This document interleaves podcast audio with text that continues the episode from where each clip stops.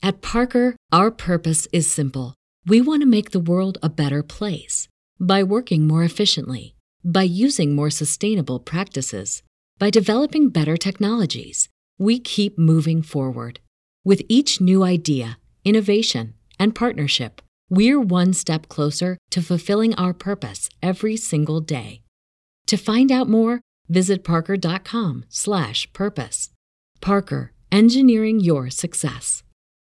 As humans, we're naturally driven by the search for better. But when it comes to hiring, the best way to search for a candidate isn't to search at all. Don't search, match with Indeed. When I was looking to hire someone, it was so slow and overwhelming. I wish I had used Indeed. If you need to hire, you need Indeed. Indeed is your matching and hiring platform with over 350 million global monthly visitors, according to Indeed data, and a matching engine that helps you find quality candidates fast. Ditch the busy work. Use Indeed for scheduling, screening, and messaging so you can connect with candidates faster. And Indeed doesn't just help you hire faster. 93% of employers agree Indeed delivers the highest quality matches compared to other job sites, according to a recent Indeed survey. And listeners of this show will get a $75 sponsored job credit to get your jobs more visibility at Indeed.com slash podcast. That's Indeed.com slash podcast. Terms and conditions apply. This show is brought to you by The Makery, the podcast network for makers.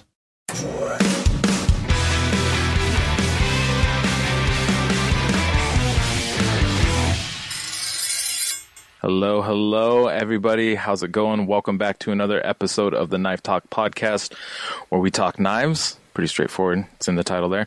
We answer questions. We give each other a hard time. We we work on work through tough dilemmas, and uh, sometimes we do an occasional pop quiz. Uh, but we are here. I am Mareko Maumasi of Maumasi Fire Arts. I'm here with Jeff Fader of Fader Knives and the captain of the ship, Mr. Craig Lockwood. And Mr. Craig Lockwood, would you like to kick it off this week? How has the last week been? Um, it feels as if I'm in this perpetual cycle of trying to get this house finished before the baby comes out. Um, and we, uh, nobody needs to know my bad news. We just had setback after setback, and on top of that, the kids have been off school with uh, another COVID um, incident in school, so they just have to close. And um, they decided to come home on their last day, bringing fucking head lice with them. So we'll be dealing with that as well. It's like, ah. So yeah, it's fine. It's fine. You got all the creepy crawlies. Look at you. The panties working. The panties working out for you then. Yeah, yeah. It, honestly, it's it's just this mad rush against time, and my wife is so big. She's the same. Um, basically, when they do a scan, they can sort of measure how big they think the baby's going to be. So the baby at the moment is just under six pounds, which is heavier than the twins when they were born. You know, at, at birth date, and we've still got what six weeks to go. So it's going to be a whopper it's going to be a whopper, and it, you know, it basically could come at any time now. So it's just a race against time in this house to get everything ready, and we're having people not turning up, and you know, tradesmen not turning up, or you know, doing the wrong stuff, and it's just frustrating to be honest with you. But it's fine. We're, even if we had to, you know, move in tomorrow, we'd be okay. But it's just not as we want it to be. That's all. So, So the baby's due any day now. the baby is due. Um, f- I think. 10th of March, around then. Um, but she's the fact that she's so big, they're Oh. saying it could it could come any time now, really. You know, so so yeah, it's all good. Look at it's you. all good. Stress, stress head to say the least. Honestly, it's just crazy. But uh, you know, it's, nothing's nothing's bad. I can't complain. Sure. It's just a, a lot happening, and that's all. So the have- head lice. Oh, Sorry. Have you? How are you handling the head lice? Head lice was a problem when my kid was very young, and I threatened to shave my head, and the whole and my and my daughter was very upset when I even suggested it. Are you having? I'm I'm one of those people. Even the thought of like people mentioning spiders or lice or anything, I, I just get itchy immediately. You know, even now I'm just Right. like, oh shit. Um, we're handling it. We're on day.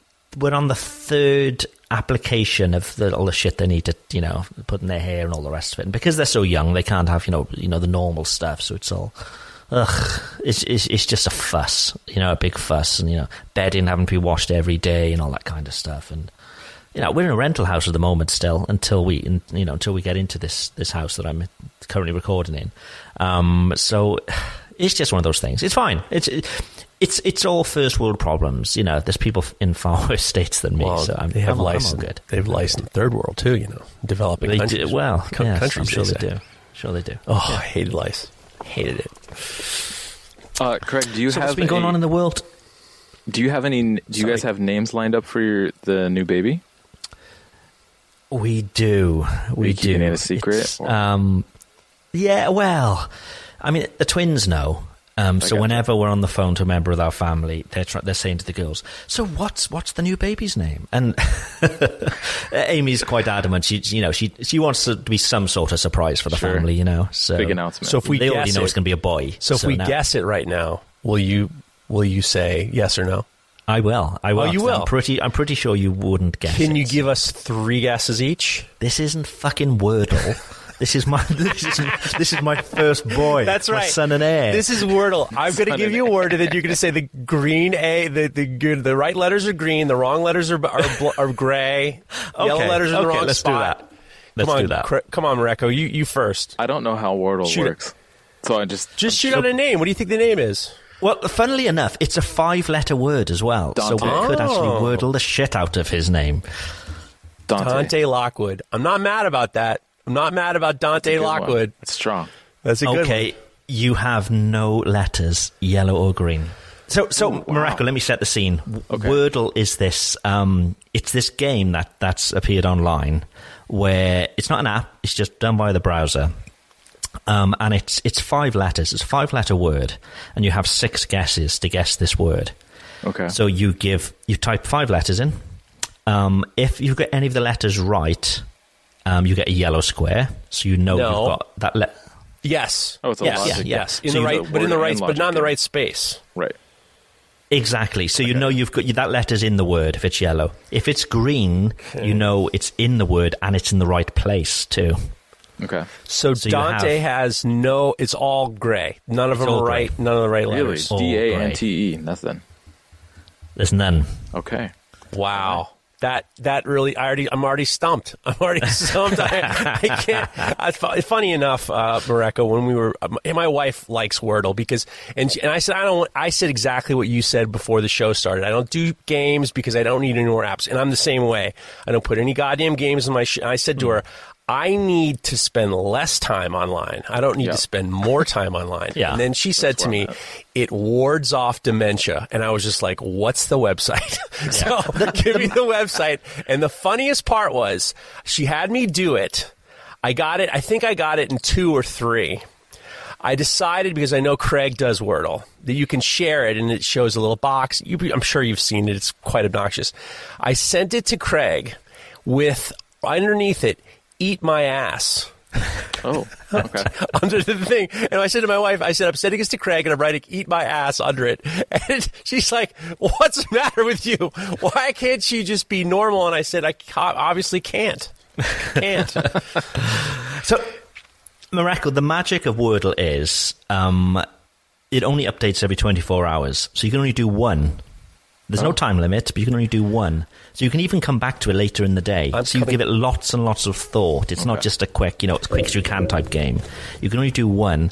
But the weird thing is that everybody else in the world has that same word. So you know that everybody else is trying to work it out. There's no competition, there's no time, there's no points. Um, but looking th- this like this is like etiquette that nobody. Sh- when you get the word, you don't share the word. 'cause Yeah. You spoil it for everybody. Um, it's, it's it's like the complete opposite to the rest of the world, where everything is as fast and get as much as you can. This is just we're going to give you one word a day.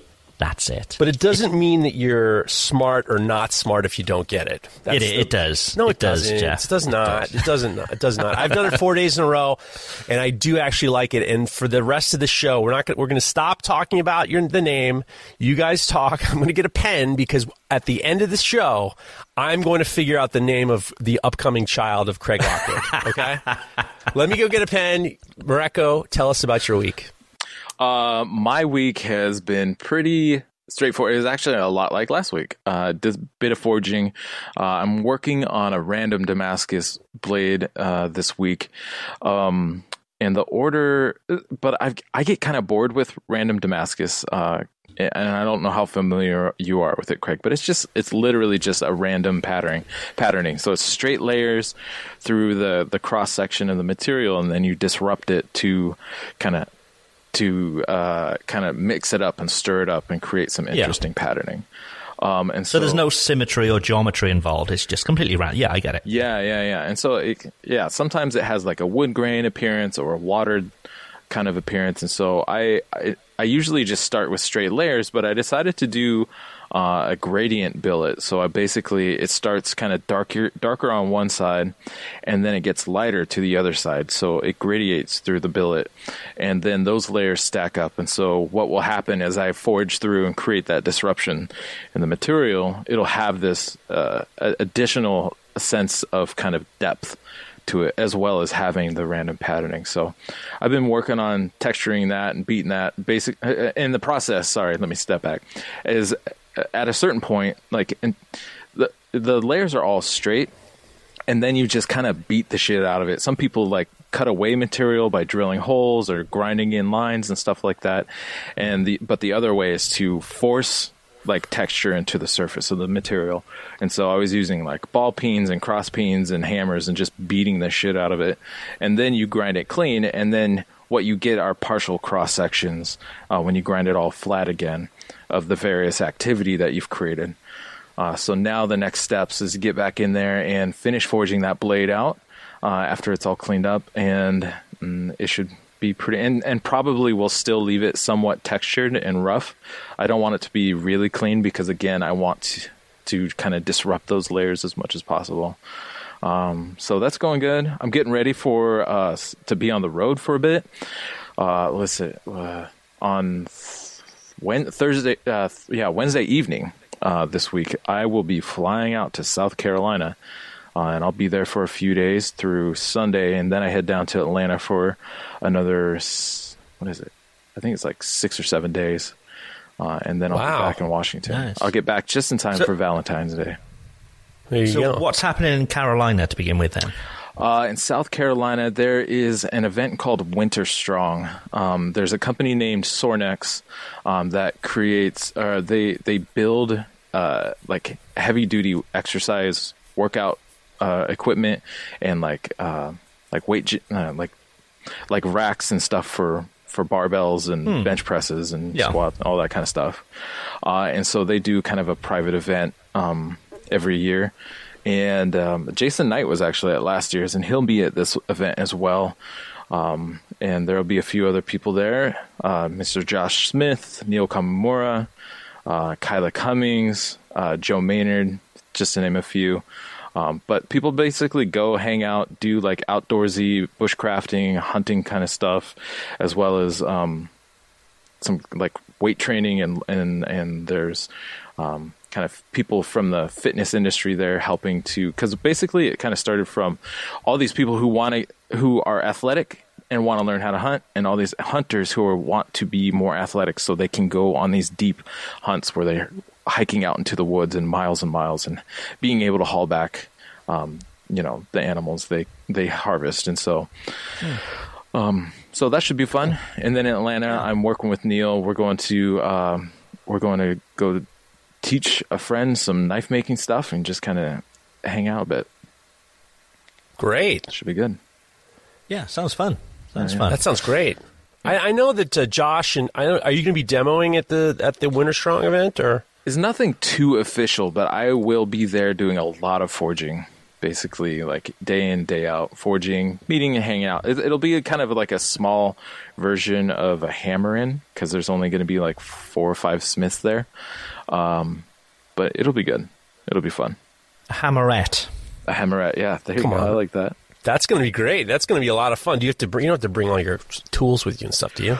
Well, because I'm going to be going straight down to Georgia and doing some teaching down there, I am going to be actually bringing some tools. So I'll have mm-hmm. my uh, my my uh, Hilltop Forge hammer and some tongs, and um, and, and some basic. no, I won't, I won't be. I have some sanding, like hand sanding equipment and stuff. Like some of the stuff, because that's going to be some of the stuff I'm going to be teaching some Damascus finishing, um, uh, down in Atlanta, and so yeah. Hmm. That'd Nice. be great. A little Sounds change nice of pace. Yeah. Yeah. Sorry, somebody asked a question. No, no, s- sorry. There's a bit of a delay. Sorry, sorry. Um, no, I just said it sounds like a great trip. It sounds like you're gonna have fun. Yeah, I think so. Nice, Jeff. You're apart from watching your your friend Jacques Pepin on TV last night, and then I can imagine you thinking he's going to use one of my knives. He's going to use one. It's like, fuck, he's only doing eggs. You get it? I can imagine you. Well- Well, oh shit, it's just an egg. I got a nice message from his daughter saying that they they made a mistake. They wanted to. They wanted me to. It doesn't really matter. There was a lot of things that they wanted to do, and, and they didn't do it. But it was great. I mean, look, you know, be honest with you. He, so so Jimmy Fallon is the is a giant late night person in the United States. Yeah. and having Jacques Pepin on, he's in his late eighties. He's like them kind of like really respecting who he is and having him and he had a good time and he was uh, making omelets is really cool so uh, yeah that was really neat to see and um, actually my whole week was derailed by you Craig first thing Monday morning was really obnoxious and and it all and it's knife making related ladies and germs so be, don't be su- be surprised Jeez. it was Monday or Tuesday. You sent me. The, I think it, I feel like it was Monday, but it might have been Tuesday. So you sent me this message, and you says, and you said, "How do you store your the arms for your grinders?" And I looked over at my table as soon as I saw the message, and it, they're like, they're like arms everywhere. I mean, like literally, their arms, their arms. Any flat surface, there's an arm. There's a wheel here, and then there's this, that. And it's all over the place. So all of a sudden, you were trying to figure out how to do it, and I was thinking, well, if I were to fix some, make something, what would I do? And I was just like, well, I'm certainly going to try to do something quickly. So I went and got a couple two by threes, and then I just made this rack that's a little bit had so two parallel uh, two by threes that are a little bit bigger than the outside. So if my arms are, you know, inch and a quarter, I made them like an inch and three eighths, inch and a half, and then I mounted them underneath in the middle of my on uh, my desk or, or my work table, and it worked great. And it was like I was glad I did it, but this whole time I'm cursing you because all of a sudden some this I had to go back to the hardware store because I didn't have this screw, and I, I had to go back to the hardware store because my uh, one of my plugs was broken, and I had to change the plug out. And I was just like, God damn that Craig Lockwood has to- totally derailed my whole day because you know I prepare for the day. Like I, I don't I don't like to off road it at all, and if I off road it, I always end up in some sort of weird. m- I asked you one simple question, and that, and that derailed you. You fucking derailed me. Yeah, you certainly did. But at the same time, I was glad I did because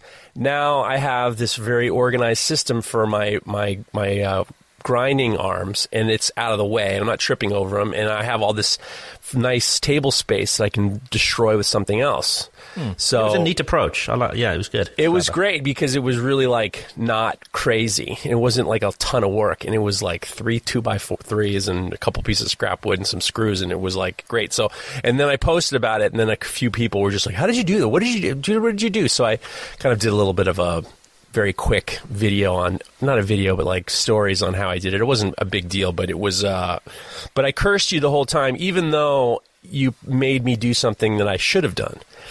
But that was that, and then I got some work done. I'm working on some a new set for a high school friend who uh, is got a big set coming up. So I'm working on that, and then uh, I sent something out to a good friend of ours, and uh, you know, hauling ass, doing a lot of podcasting, a lot of interviews, and stuff like that. And um, what was interesting was kind of off the topic is I was on my way home one day and I got a, I get Blade magazine. I don't know if you guys get Blade magazine. It's great. You know what? Support them. Usually you'll see some people we know. You'll see friends or people we admire. Or you'll see a lot of knife makers, which is great. A lot more culinary people are in Blade magazine more and more and more. Uh, and this week, actually, one of our listeners, Dennis Terrell, is in there in the back. Dennis Terrell's uh, he did a Bowie challenge on YouTube and he won, and he's in the back page. A great picture of Oh, nice. his work. Yeah. So I was looking at the cover, and there was a in the on the cover. It says one of the articles is things not to ask knife makers. So I thought, ooh, Blade Magazine's getting spicy. Maybe we're gonna have some spice because in my mind, I'm thinking, you know, good. Be a little bit you know, be a little bit spicy. Hmm. So they had a had an article all about the things if you're not a knife maker to ask knife makers, and I thought, all right, let's hear it.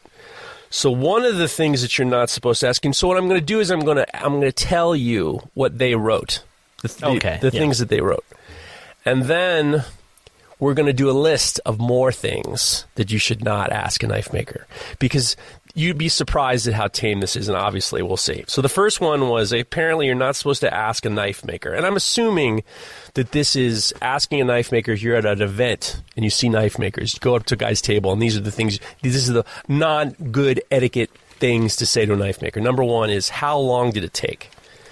So asking a maker how long it takes is that's no go to see Maru. That's a very uh, uh, gauche thing to say. And then another one is apparently, as far as this these guys go, it's how did you make it? Apparently, is something you're not supposed to ask a knife maker. Oh, can you show me how to make that? Yeah. How, no, how did you make it? That's Yeah, the question. Apparently, that's A um, no-go. what you're not Okay. supposed to say. And then another one is what knife do you carry? Seems like a pretty benign question, if you ask me. Hmm. Apparently, that's a, that's avant. It's How- not nice. How can I trust you if, as a knife maker if you carry a piece of shit knife? I, I mean, That's what they're. If, that's what they're really asking. it says one of the mo- uh, the most interesting questions from a custom knife maker might revolve around the knife the carrier carries. Um, you may be going out on a limb, putting the maker on the spot, or even offending him if you uh, if you want to know what's in his pocket. Ask at your own risk. So that's that, and then I guess being asking if the price is negotiable is big time bad. So don't ask if the price is negotiable; they they lose their minds. And honestly, that's really it. I mean, that was That's the question. tame, yeah. I figured. I, so then I, I, re- I was reading it and I was like, "When's the spicy shit coming up?" Like when's the so I was thinking maybe we could kind of go up and have a real. I mean, if Blade Magazine doesn't listen to this, uh, Blade Magazine should do a piece on this podcast, by the way, because we are the number one knife blade podcast on this German-infested planet. Period. End of sentence. But if they wanted to ask a question about what you shouldn't ask a knife maker, what are some of the things that you wouldn't want to be asked if you buy a customer? By a customer. Ooh. or a potential customer, or a tire kicker, or a window shopper? What would it annoy you? I'll tell you. what did those ma- oh, ahead. materials cost? Right. What do the materials cost? Sure. Oh, that's bad. Yeah, don't ask about the cost of the materials. That's bad. What do you think, Mareko? One of my favorites or least favorites I would get asked at a show is why is it why is that chef's knife so expensive? That's a Oh, bad. yes. That's that should have been in. The, The now, see, stupidest fucking question ever. that might be. That should have been one of the questions that they put in the article. See, Hmm. that's better than all three of those questions. Yeah. Why does this cost so much? Is a great thing that you should definitely not ask. que- Ask. yeah. You, Terrible. You, you either like it and you buy it, or you don't like it and you don't buy it, or you like it and you can't afford it and you move on. Well, you it makes me think that when because people do say that, and it's almost as if you're putting someone on trial, and in in your mind, you think that this person is strong mentally and emotionally enough to be able to answer a logical question and ruling out any kind of emotional damage that it might cause. You know, yeah, that's a fucking good one. Craig, s- spout out some more questions. What should you not ask a, a, a knife maker? Oh, um, I'm thinking. I, uh, jeez. Is it sharp? I know, I know. Th- that's a mighty fine finish. What abrasives do you use on that? Combat Abrasives makes the world's best abrasive belts for knife makers. Available in any size at unbelievable prices. Go take a look at combatabrasives.com and get 15% off with promo code KNIFETALK15. Do it now! There we go. Uh, Canucks, Canucks. I haven't forgotten about you. Canucks, Canucks, whatever you call yourselves. I don't know. Um, Canadians from Canada. If you are looking for combat abrasives, um, we have a reseller in Canada now who's doing a deal. If you buy ten belts, you get ten percent off too. Um, so yeah, if you're in Canada and you're looking for belts, uh, maritimeknifesupply.com is the place to go. They also sell Rhynowet, which, as we all know, is the best stuff for hand sanding. And it's like the one stop shop for knife makers. If you're in Canada, that's the place to go. maritimeknifesupply.com. Get your combat abrasives from them too. Did I answer that question?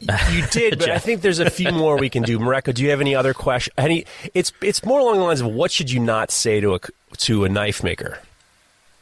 And let me just say a couple, just to Yeah, know, hear get them out of Yeah, the way. on. One would be, have you been on Forged in Fire? That would be something that you should not say to a knife maker. Not that there's anything wrong with it, but these guys have heard it enough. Even people who've been on it, you know, who've been on it. And the other thing is, you should not say to someone, you hold someone's knife or you look in someone's knife, I love that, but can you do it in a different handle? That would be something I wouldn't say to a knife maker. At a, I love this exactly, but can you change the handle? That would be something I wouldn't say to a custom knife maker to blade, at a blade event. Yeah. Or I get I get quite a bit when people you know people who are not sort of in the industry see my knives they say, "Did you forge that yourself?" And like for me, who don't do forging, it's all stock removal. th- th- There's no sort of good answer to that, really. I just got to say, no, I don't. And you know, it's like ah, How about can you make a knife like this and show someone a picture of somebody else's knife? I got that. I got that recently. I got that recently. I get that all the time, and it's like they'll a custom a guy wants a custom knife. He knows what he's getting, and he knows what I do, and then he shows me somebody, not even somebody we know's knife, somebody like something that he uses. Can you make a knife like this? You shouldn't say that to a knife maker. or um, my son would love to get into knife making. Could he come and work with you? I've had that a few times. Oh yeah. It's like, oh. But you know what? If you are looking for work as a knife maker, we know somebody who needs help, actually, don't we, Jeff? Oh yes, Tomer Botner is putting out the bat signal. So if hmm. you're in the EU and you want to join one of the best joints around, he's taking people on. And here's the best part: he's gonna, you know, and I, I know what you're saying. You're saying, well, I'm gonna send a message to Knife Talk. Don't send a message to Knife Talk. Let me send a message to Florentine Kitchen Knives. Don't send that too. He has a he has in his bio, you have to do a LinkedIn. So he's going to be sifting through some of you rabble by using a LinkedIn uh, uh, method to, to apply for the job. But if you wanted to be, They're all listening, going, "What the hell is LinkedIn?" there you go. Well, that's that's how he does it. That's how he. I was talking to him earlier this week, and we were talking about it. I was like, "Listen, we'll we'll get you somebody," but he's like, "We put it in the LinkedIn." I'm like, "All right, that's how you sift out some of the rabble." So if you want to, I mean, this is a great opportunity to grow with a great company. Like he wants someone who's not a, not just a knife maker, but someone who wants to be involved, and you know, it's a great opportunity, especially if you're a young guy. Um, I don't think you need a ton of experience, but experience definitely helps. But if you go to uh, Florentine Kitchen Knives, go to their bio and find out. Yeah, you know, fuck it, send them a DM. But serious, serious uh, uh, people only, I would for sure say. But definitely, and then moving to a new a new spot too, aren't big they? spot. Yeah, they got a big spot going on, and uh, he's talking. We were talking. He wants to get an even heat because we're going to be when I get back there. We're going to do some classes again, and he's uh, you know he's they're they're bigger and better things with Florentine. But uh, I think that if you're a young knife maker in the EU and you want to like really kind of get a leg up, this is the place to go. Oh yeah, for sure. And remember to put Knife Talk ten in your application, so we get ten percent of your wages. Thank you very much. do you have any more more things that you would not say to a knife maker at an event? that you can think of. Or we, you know what we could do is we can put this out to the audience. If you're listening in this podcast and you want to reach out, we can do it in the listener feedback. What are some questions or what are some things that you shouldn't say to a knife maker at a knife event? How's that sound, guys? Good? Yeah, cool. All good. Shall we do some questions then? We got lots of stuff today. We've had a bunch in, yeah. Um, I'll, I'll start the first one. Um, I think it's Elian, Elian Durant. Elian Durant, I think. Um, my brother's considering going into the mit- military. Well, first of all, thank him for his service. Well, potential and service. possibly special forces. Potential service. Don't thank him. you cannot listen. I'm totally for the military. I'm saluting the mil. If you serve in the military, I appreciate and thank you for your service. But if you haven't and you're thinking about it, I can't thank you yet. Got to get in there. Okay. That is such an American thing, you know. Thank you for your service. Well, you thanked him for service. He hasn't even done anything. He's thinking about it. I was, I wouldn't say I was mocking him, because I, I think that'd be quite rude. but I was just making the point that's what you Americans say. I know, but like you thanked him for his his brothers considering to serve. That's not. Yes. Can you do that? I, am confused. Exa- by I don't that, get Craig. exactly. Exactly, I don't get it. I don't. I just hear you Americans say. I don't know what it means. Craig, do don't. you you thanked him you for nothing. ser- Craig, do you guys thanked not him for serve nothing. or uh, thank your service members? Um, not. It's Craig not really does a it. thing. It's not really a thing that that. No, Interesting. That's why you're. I'm, I wouldn't say. I'm. I mean, I'm, not that I'm not grateful, but it's not something that we say in in you know when we greet people and that kind of thing. It's it's. Well, you. Th- but you thank this dude who hasn't even done anything yet. Oh, I'm trying to fit in with you guys. I'm the odd one out here. Jesus Christ! I to do loved it. something nice. I love fact- fuck him. Fuck the army. fuck the military. fuck you all. Okay, I'm trying to do a nice thing here. anyway, back to uh, was it Elian Durantes and his beautiful brother who's joining the military and possibly the special forces. If I had to ma- make him a knife to go to war with, what steel should it be? Stainless, of course, would be a bigger blade, six to eight inches cut in length, and something that can kill a tank. A shorter version of the question could be, what steel do I send my brother to war with? Fuck, that's deep. Well, thank, well, Alien, thank you for your brother's potential service. I certainly appreciate. I, I'm I'm saluting you and his and his thoughts of service. I'm standing erect here. what is it? Erect? Yeah, you know what I mean. That, that's the real tank killer. Yeah, that's the real tank killer. three inch, the three inch daisy cutter.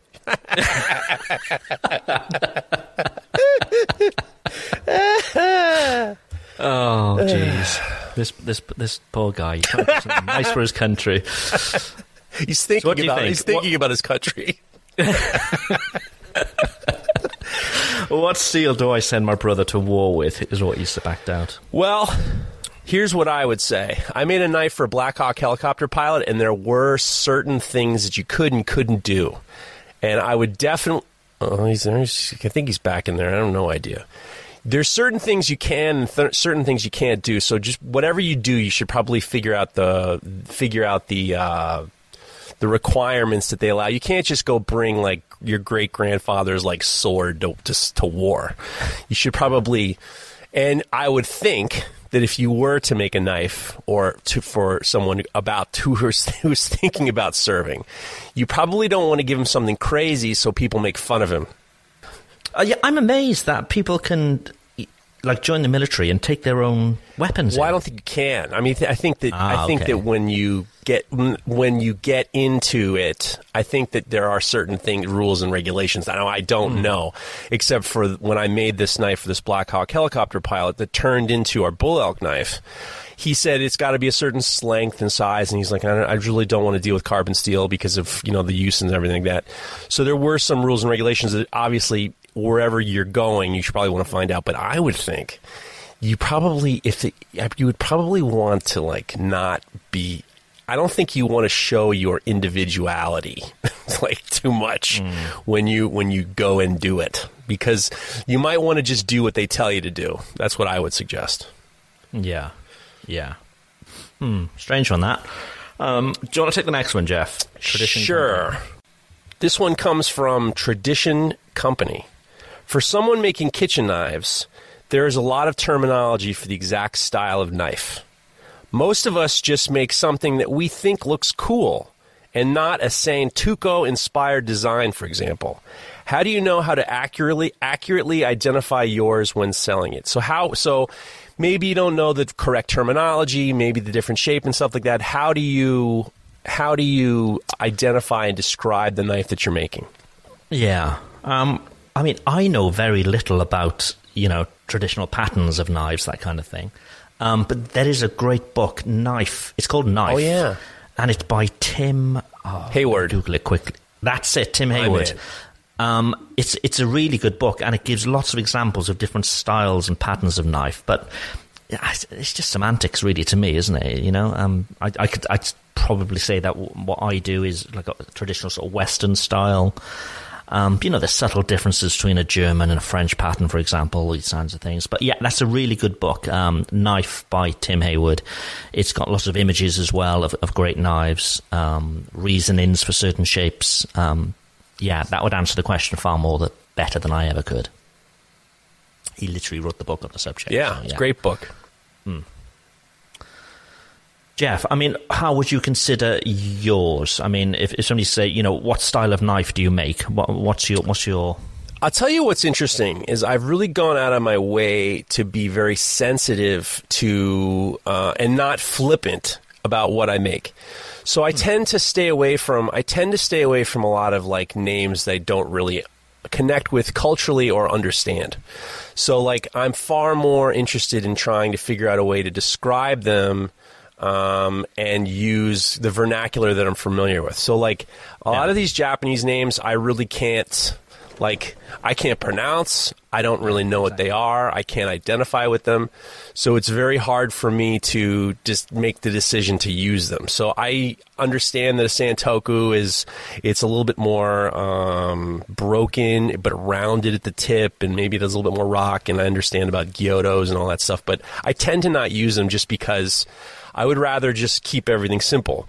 Um, so what I do is I do use K-tip, and I think it's been a great uh, method of kind of uh, describing the knife and having that subtle break. I mean, that's quite descriptive as well, isn't it? Kind so- of, yeah. I mean, it's it's a. I think it's it's kind of slang for that Japanese version, and I, I've actually really kind of liked it. Um, I try to be descriptive, I, Eastern style and Western style. Um, I try to, you know, I just try to be honest, and as I try to break things down as simply as possible.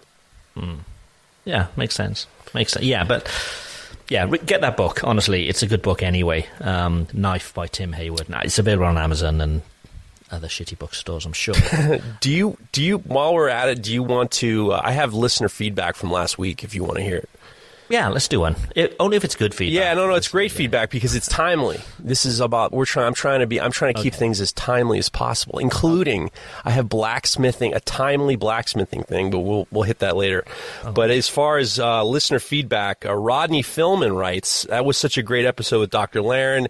I listened to it two days in a row. Um, just like the book, you can give it a casual listen. And then his quote, his favorite quote was when we were talking about our terrible language. I think I was making some joke. He says, "My parents taught me right," and he likes that. Um, yeah, th- there's that. Uh, and then he wrote, "That's the best dry ass one liner in the business." Was it intentional? Uh, was it intentional for Larrin or for for for? for you, your your your dry line. No, it was his dry line. His says my. Oh. He said he said to us, my parents, uh, my parents taught me Ah. right. You know, he's like, oh, I don't use that kind of language. My parents taught me right, and it was like, ooh, and he was this thick. Speaking of thick disses, uh, Dan Ackman says at oh, in the last episode at one hour, eleven minutes and seven seconds on the Dr. Thomas podcast, there was a pause and possibly a fart. I can't be the only one to hear it. Can I? Am is that right? And then he says, I just listened to it again. It's certainly a fart, and I'm hysterically laughing alone in my truck. So one hour, eleven minutes, and seven seconds. I went back before this episode aired, and or we started recording. It's not a fart. It's like it's a noise. I think it's a noise coming out of Dr. Larrin's mouth. I don't. Th- I, th- I think it's like a like a kind of like a gurgling groan, but it is not a fart. Even though I wish it was. I really wish it was. Oh, I just got No a more doctors on the show. Yeah. I would, you know what? It's funny. I was listening to uh, the David Chang podcast, and he has on um, Dr. Henry Louis Gates, and they, he says I don't like to be called doctor because I'm a PhD. And they said, why is that? And he says, well, if I'm on an airplane and someone like needs some sort of medical help on the plane, yeah. I'd rather be professor. I don't want to be like you're a doctor and do something. He's like I don't want to be that position. So maybe, you know, that was that. Uh, I just got a message from Recco. He's gonna have to sit the rest of this out. His his connection is Connections wiped. Okay. Wiped out. Okay. Um, well, while you're talking about the David Chang podcast, um, you told me to listen to it because he had this whole bit about um, pizza Yeah. ovens. I completely disagree. You see, Completely disagree. So if you haven't heard it, um, I'm just trying to bring it up now. Um, what's it called? It's the David Chang show.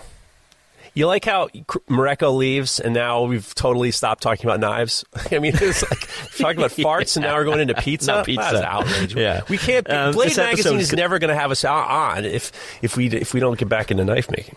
We'll get back to Okay, knife okay. making in a second. Okay. This episode is called the Pizza Oven Paradox, and the whole basis of this is, is what he's saying is that people who own a like a uh, you know a stone pizza oven, an outdoor oven, um, they regret it. They never ever use them.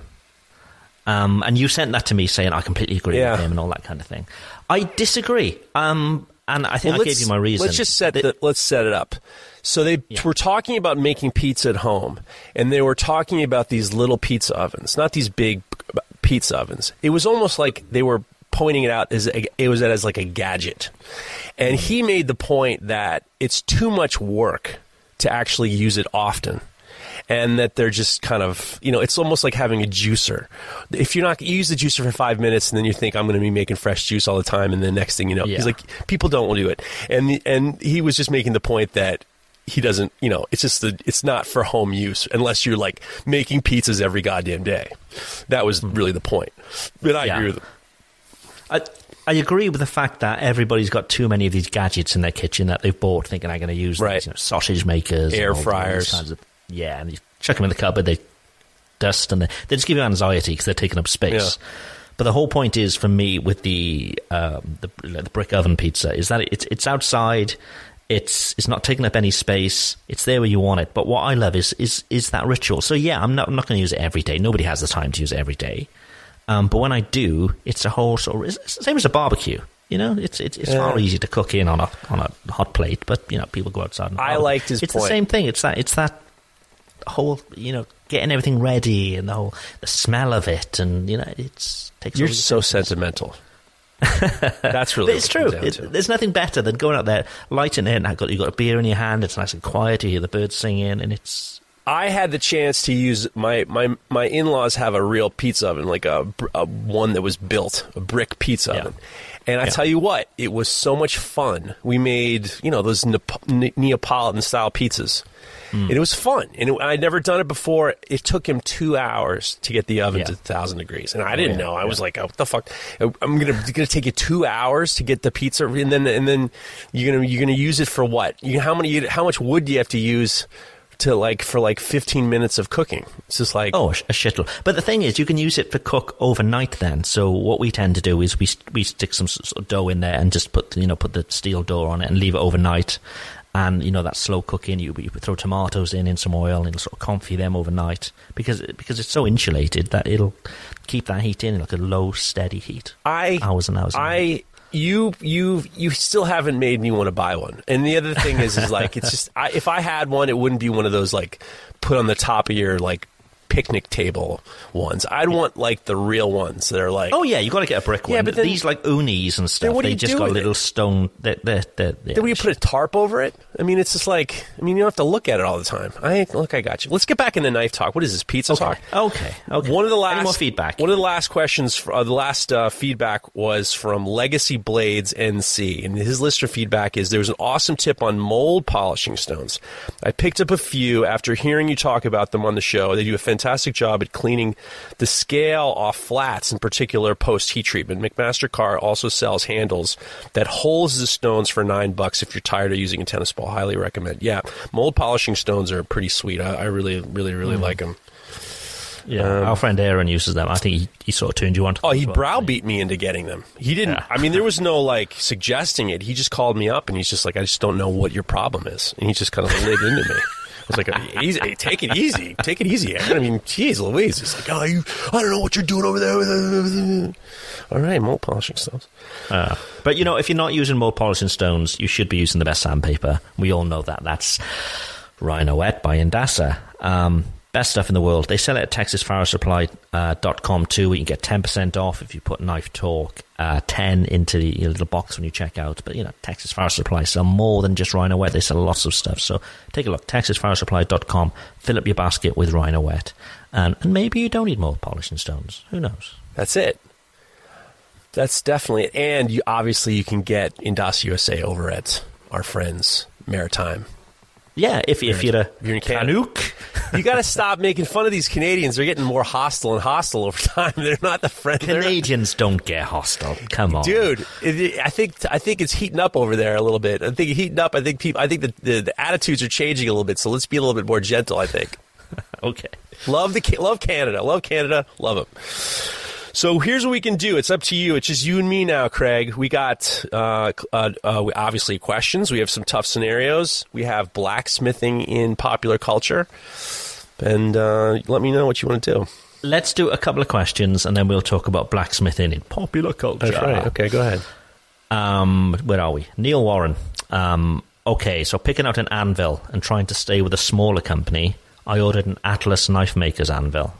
Should I have held out for a more traditional pattern, even though I don't do any other smithing for the most part? Um, thank you guys for making Mondays rock. Cheers. That's Neil Warren. Um, so he's just bought a an Atlas Knife Maker's anvil. Um, what's the difference between that and a normal sort of traditional pattern? I'm going to look it up right now. Uh, Atlas. I assume it's just a flat, almost like a flat. Uh, let's have a look. Atlas Knife Maker's Anvil. Oh, this is fun podcasting right here. I'm looking stuff up. We're both looking stuff up. Oh, okay, it's just it's just like like a normal anvil, which hasn't got any horns, basically. Right. So there's a little hardy hole in there, but there's no, there's no horn at all. I, I think that I think that it's interesting because we get a lot of questions about anvils, and this is the reason why. Uh, Craig, you should be picking up every single anvil you can find because apparently they're throwing them away in France. they are really are. Yeah. But it's I, I there's a lot of knife makers who traditional blacksmiths, and I know that uh, I believe that uh, USA Knife Maker was selling of like basically like a block of steel with a, a plate on the bottom that you could bolt to a piece of wood. And I know a lot of uh, knife makers like Will Mor- Will Morrison in in um, in Australia just uses like a four by four piece of steel. If you're just doing very basic forging, there's no real need for a horn. There's no need for a lot of things. You you really want to focus. If you're just wanting to be a bladesmith, you should just get what you can afford. I personally feel like anvils. I my one of my first anvils was a railroad tra- track anvil, and I hated it. As soon as I got a real one, I was just like, I don't know what I was waiting for. I, the hardest part is if you're unwilling to just buy one, buy expensive one or buy, you know, you should be trying to find one and then you should try to do what you can. You, it's something that you're going to have for the rest of your life and they have good resale value as long as you feel like you're getting a good deal. Um, but if the if the anvil works, if the atlas works for you, then then that's it. And uh, I do believe that um, there things find you find anvils are one of those things that, especially if people know that you're a knife maker, they start to like things get attracted to you. Or maybe a friend on social media will say, "Hey, you know, someone near you's got this anvil." Or I know a lot of guys are on Facebook Mar- Facebook Marketplace and, and Craigslist all the time, and there are deals to be had. So um, whatever it takes is my opinion, um, and. Um, you know, no, don't be f- afraid to upgrade and you know get rid of it if you don't want it. I, I haven't got rid of one of them. I have four anvils. I haven't got rid of one of them. I, I find it hard to believe. I find it almost impossible to think about getting rid of them. To be honest with you. Yeah. They're- well, they're certainly not going to lose value, are they? If they're if they're in demand. Apparently not. I mean, people are lousy with anvils. I mean, it's it's I and you, what you just want to make sure you're not doing is you're not getting. Uh, people are people are selling stuff at stupid prices. Like there are a lot of people who are really trying to take advantage of not understanding what you want. It's good that you know that you don't need a horn because maybe you don't want to you know use the horn. But I mean, you know, Yeah. there you go. Held back a snigger there. Yeah. At Parker, our purpose is simple.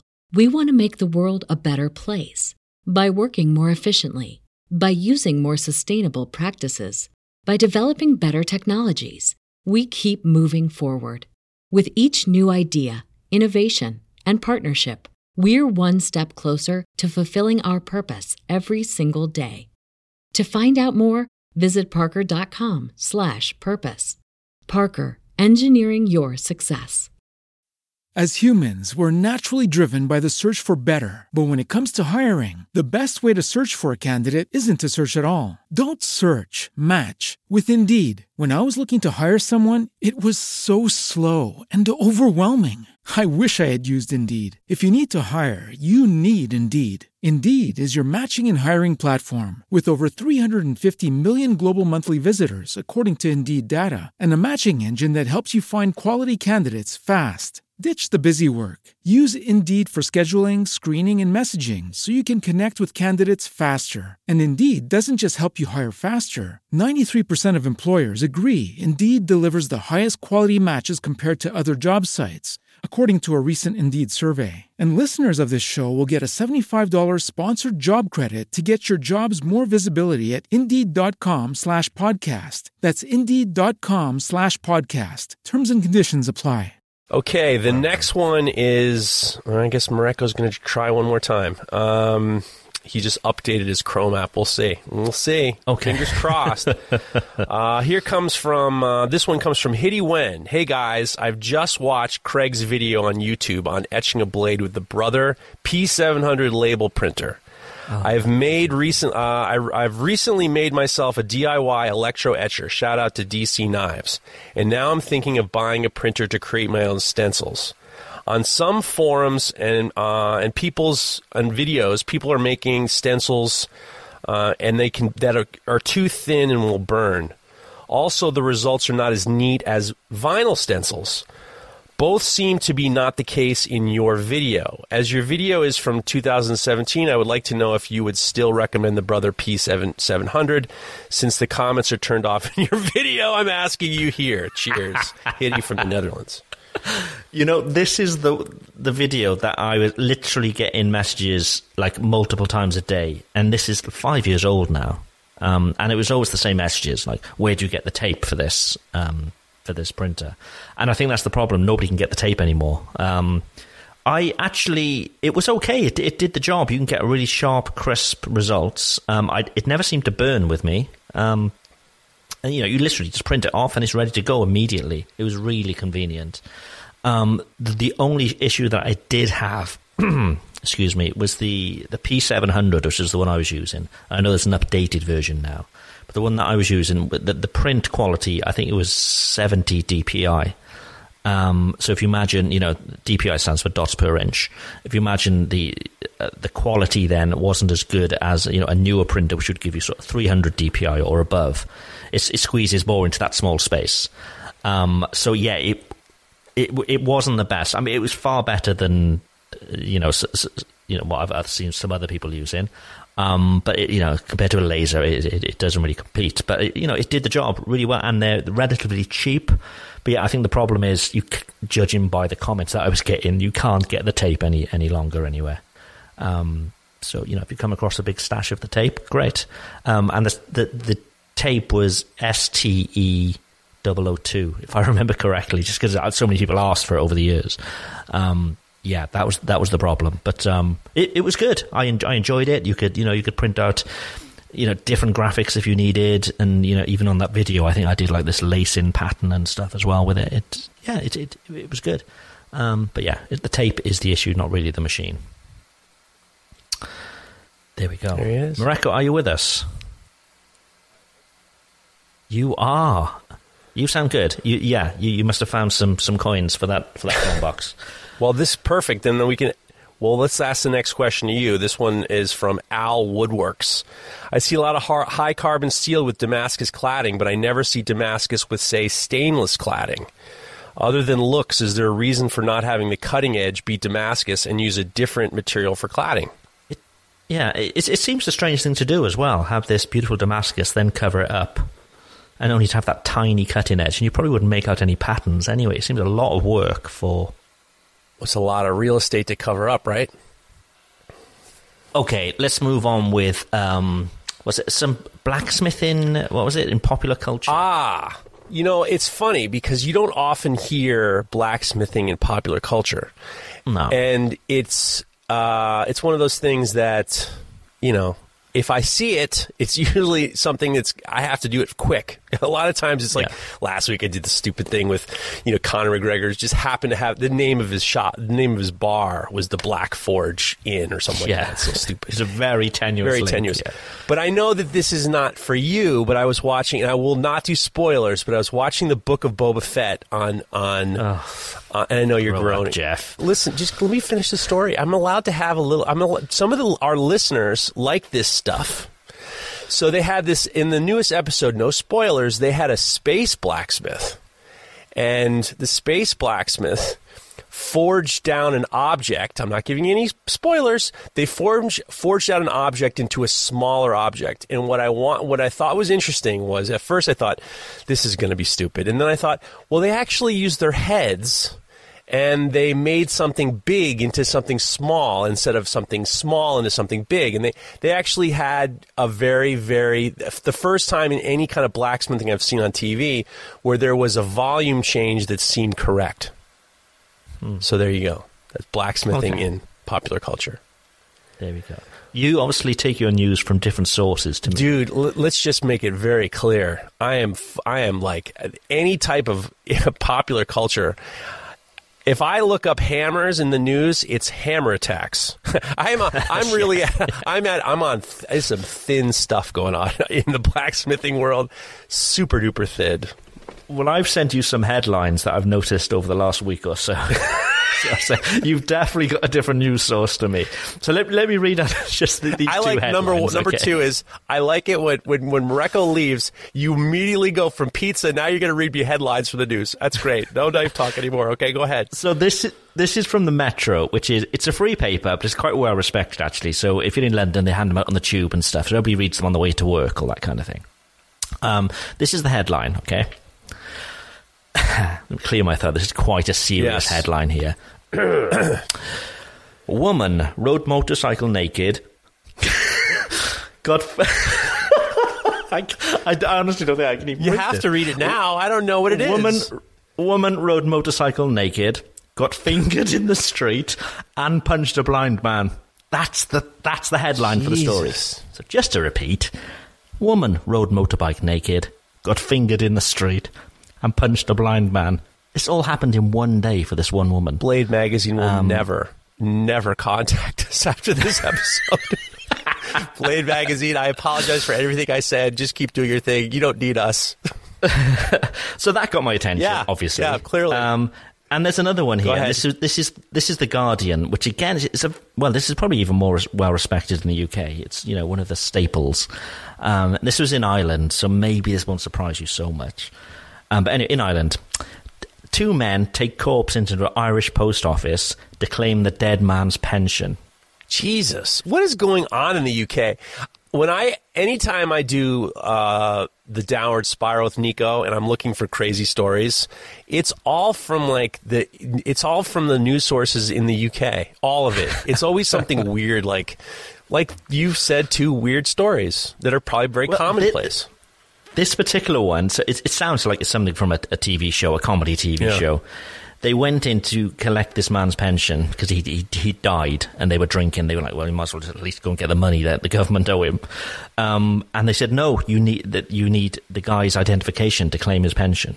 So rather than go and get his wallet and bring that back, they brought his corpse and you know they put a hat on him as you know it was a full on Uncle Buck moment. You know, Oh, they, Weekend they Bernie's. him up Like Weekend at Bernie's. Weekend at Bernie's. Sorry, yes, and and they walked him in. You know, and. Um, they got suspicious and they said, "Well, no, we're not giving you the money." So they just dropped the corpse on the floor and ran out. Oh my god! so I can only imagine that there was some alcohol or maybe some substances, you know, happening on that day for that for that to happen. But Jesus Christ! So uh, this may well be a regular part of the show. Um, British headlines of the week. Oh my God! Please, I mean, if you're a Blade show and you're listening to this part, maybe you should, maybe you should reconsider. Jesus. Back to knives, I suppose. Back to knives. Where were we? Well, we have Um, questions, and we also have uh, we have some tough scenarios, and we have some questions. Let's do a tough scenario just Okay. after this. Okay. Knife Talk is sponsored by Even Heat, the manufacturers of the finest heat treat ovens available. To find your next oven, go to evenheat-kiln.com. And remember, you can go to knifetalk.net forward slash heat and get a discount on that. So, uh, Soul Ceramics, who are a like a, a supplier of Even Heats, um, they'll give you $75 off and free shipping in the US. So, knifetalk.net forward slash heat to get your Even Heat. Um, and that link will be in the description too. And I've heard that they're getting a big load of stock in as well. Um, so you don't have to wait for them to build it. Um, there's going to be stock actually available. So as soon as that happens, we'll let you know. Too. I actually had a great conversation with Spence this week.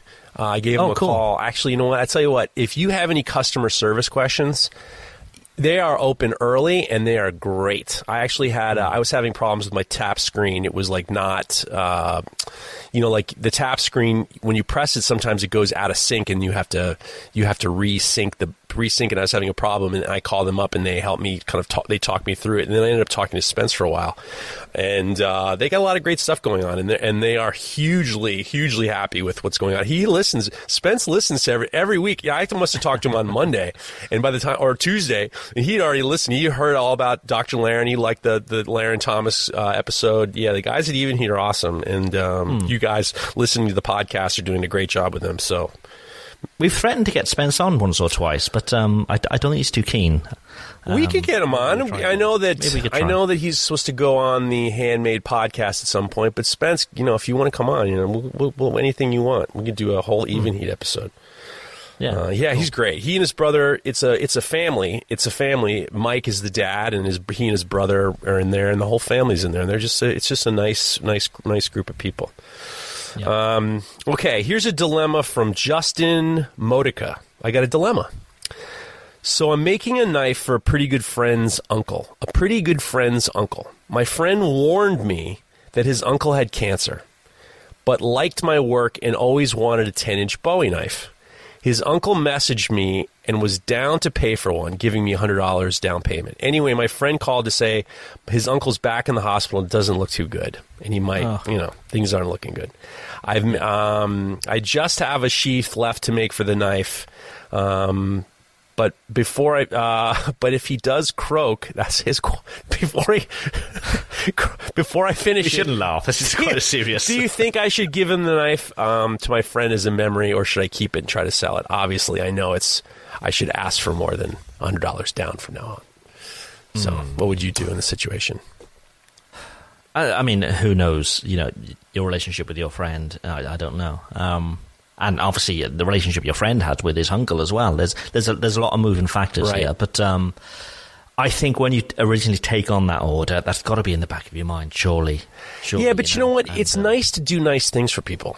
Like It is, yeah, yeah. I don't. I I I tend to not want to nickel and dime everything. Sometimes it's nice to kind of like do things out of the kindness of your heart every so often. Hmm. Sometimes that's kind of more important than than just every nickel and dime. You know. Yeah, yeah, yeah. And I, you know, this is obviously quite a sensitive situation between you know you and your friend and all the rest of it. So, you know, who knows if you know if you two are close, that would be a lovely thing to do. Yeah, without a doubt. You know, it'd be a, a memory for him to keep. Up, you know, make him the knife. Just remind him, him of his uncle, Just yeah. say, you know, I'm sorry that you're going through this. Actually, recently we had uh, a friend of mine. Actually, I'll tell you a story. A, a childhood friend of mine, who's one of my close friends, childhood friend, has had a, a child with real health issues. You know, in the last year and a half. And this is a person that really meant a lot to me growing up, and and um, they were they liked the knives and stuff like that. And I just they were talking about it, and and and they were seeing the things that they wanted, and I was like, you know what, these people have been through enough. So I just made him a knife, and I didn't even tell him.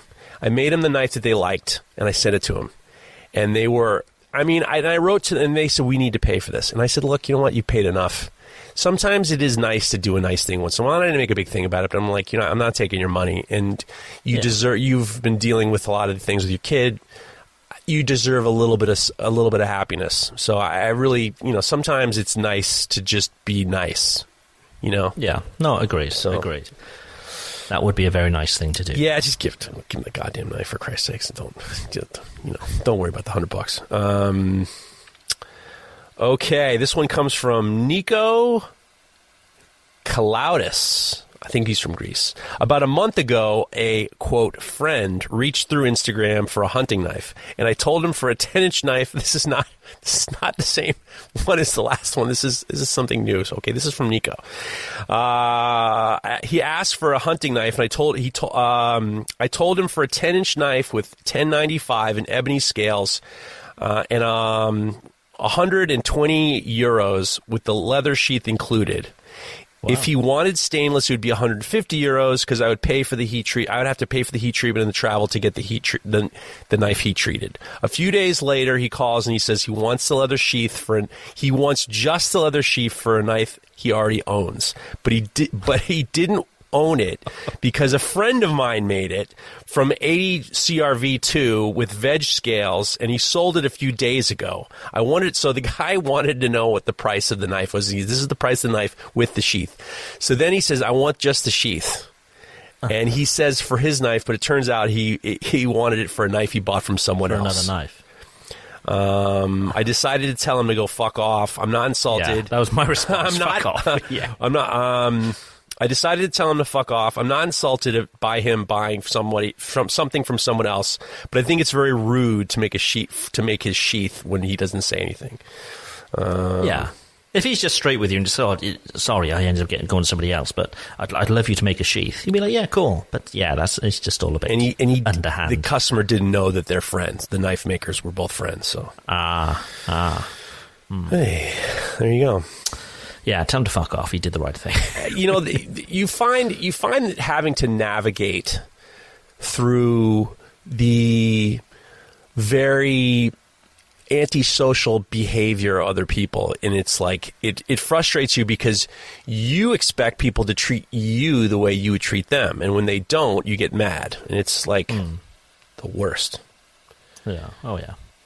And especially when there's money involved Ugh, as when there's money you know, involved, it's- but it's when tire kickers friends. are involved, Ugh. and they think, "Well, I'm never going to see this person again." So, I mean, my dad, my dad used to like he would we get in a, he would never tip anybody, and his whole mindset was like, "I'll never see these people again."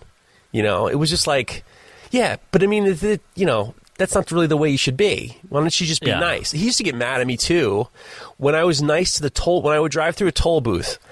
I always was very nice. Hello, I would smile. I'd say, "Hello, how you doing? Thanks again," and give him the toll. And my dad would always say to me, "Why are you so nice to them?"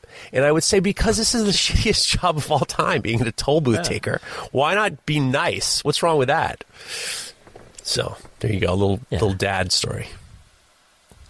We have one every week, I've noticed, yeah. Did we have one last week? I don't think so. I'm sure we would have. Uh, we can. we could. We surely could. yeah. He shaped you more than you know, Jeff. How does that make you feel? It makes uh, you know what it is. We'll talk about it another time. Let's get back that. Where are Nair and we? M. Um, okay. Uh, Nair and M. oh, sorry. Nair and M is in the questions. I'm out of. I'm out of dilemmas. Okay, where am I then? Yeah. Ah, yes, yes. Okay. Gentlemen, he clearly doesn't mean us. Several people have said to me that fullers uh, strengthen a blade. Of course, they tell me this without any scientific explanation whatsoever, so I'm hoping if one of you guys could give me an answer and also an explanation to back up your answer. Thank you so much. So, hmm, would a fuller strengthen a blade? I I would never have thought so, um, but it's just occurred to me. If you look at like an I beam, Yeah. That gives extra strength because of the you know the the shape of that. So, uh, I mean, what you're you doing with a knife where you need the extra sort of strength? I, d- I don't know. I, the answer is I don't know. Well, it's it's interesting because I was trying to think about it because I don't do fullers. I've heard that you know if you can if actually in, in, when you're making a full tang knife, a lot of people like I do is drill holes in the knife handle to take Yeah. space to take a little bit of weight out. And I was told by a few knife makers that what you should do is you should hollow it out and you know, with a with like a fullering uh, jig, like you could get at Brodbeck Ironworks sells fullering fullering uh, attachments, and then what happens is you create this like I beam quality. And what I've been told is it does take out some weight and it does cause you know make it strengthen just like an I beam. One thing I was thinking about when I was looking at this question is back in the day when we were doing railings, we were doing a lot of outdoor railings, outdoor fencing, fencing that go around a swimming pool or going around a pool or something like that. And when we would make the posts, we would never use solid bars. We would never use solid bars, and the reason was wasn't just because of the weight and the price, but tubing, like steel tubing, was stronger than um, stronger structurally than solid bars of the same s- thickness because they can't bend over their own weight. So, like, you can bend. I think I'm under the impression that it might be. Uh, they were saying that the, the posts were, if they were solid, they are easier to bend on their own weight than um, bend on their own weight than than tubing. So it does make sense. It definitely does, does make sense. Yeah. Wow. Yeah. Yeah. I hadn't given it much thought, but yeah, the first question would be why would you need to, you know, strengthen your blade in that way? But um, yeah, structurally, I suppose it does make sense. Yeah. Okay. Michael um, Ward has said, What equipment would you add to a forge space that already has a forge? Three small anvils, a 65 pound big blue hammer, a 16 ton Coal Iron Works press, and a variable speed grinder. Um, there are heating ovens there too. Thank you. Michael's got money to burn at the moment. I think it's it says underneath it says for his college. His college is it has a pretty nice Oh, sorry. Yeah, area. it goes on. Yeah, uh, this is the college I graduated from, and it's pretty much open to use uh, for any student after training. It's also used for engineering metallurgy classes to demonstrate different processes or material properties. Okay. Um, so what they got? They've got they've got uh, they've got forges, they've got anvils, they've got a big uh, big hammer, they've got a big press, and they've got a grinder um, and heating ovens. I mean, you've got everything you need there to make knives. Um, you know, drill presses, I suppose. You know, um, buffers, all that kind of stuff. I'm assuming you've got them there. Hmm. swage blocks. Get yourself a nice swage block. That's a, that's important. I think people don't realize how great swage blocks are for not for knife making, but for other blacksmithing things. You definitely get a big old swage block, and get some post vices. Post vices are the best. I would get some post vices, um, and make like a stand so they're like you can use them in the middle of the shop. And then what else would I get? I would get. Uh, I would get uh, more hammers, more equipment, more tongs, and uh, more. I would probably get more uh, grinder attachments for my grinder.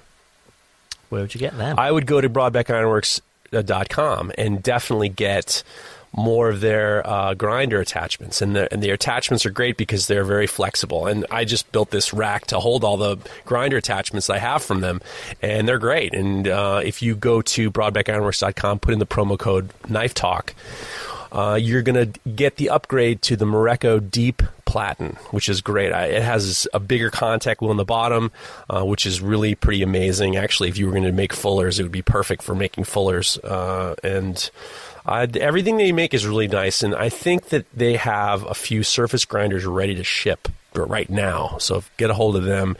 Get yourself one of them surface grinders or one of the other attachments at brodbeckironworks.com. Cool, cool. Back back to that um, stand that you made. Um, when I sent you that message, I was completely over engineering everything in my head. So I was thinking of, of a metal plate and you know welding some tubing Right. on there, and, and each each leg would go in the tube, so I could just pull them out when I need them.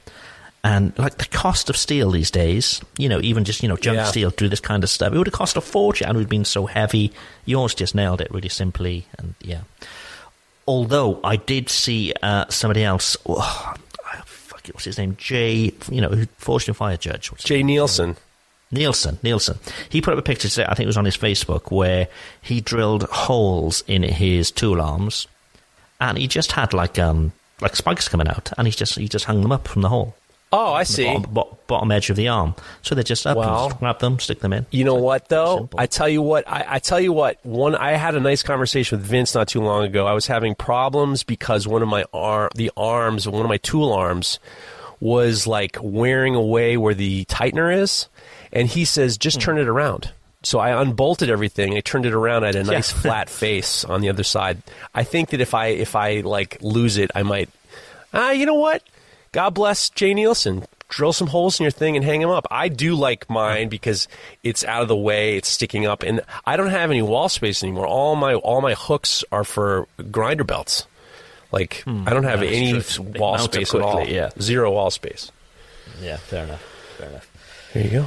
Okay, but that brings us nicely onto uh, Morning Glory Blades. Um, what are your preferred storage organization methods For belts, right? Or for belts? For anything. Okay, okay. Um, he doesn't say anything specific, but uh, you know, any tips for storage organization? Um, boo, boo, boo. I mean, belts. I just do the same as everybody else. I just stick them on hooks. At one point, I built these like drawers and had them all in drawers.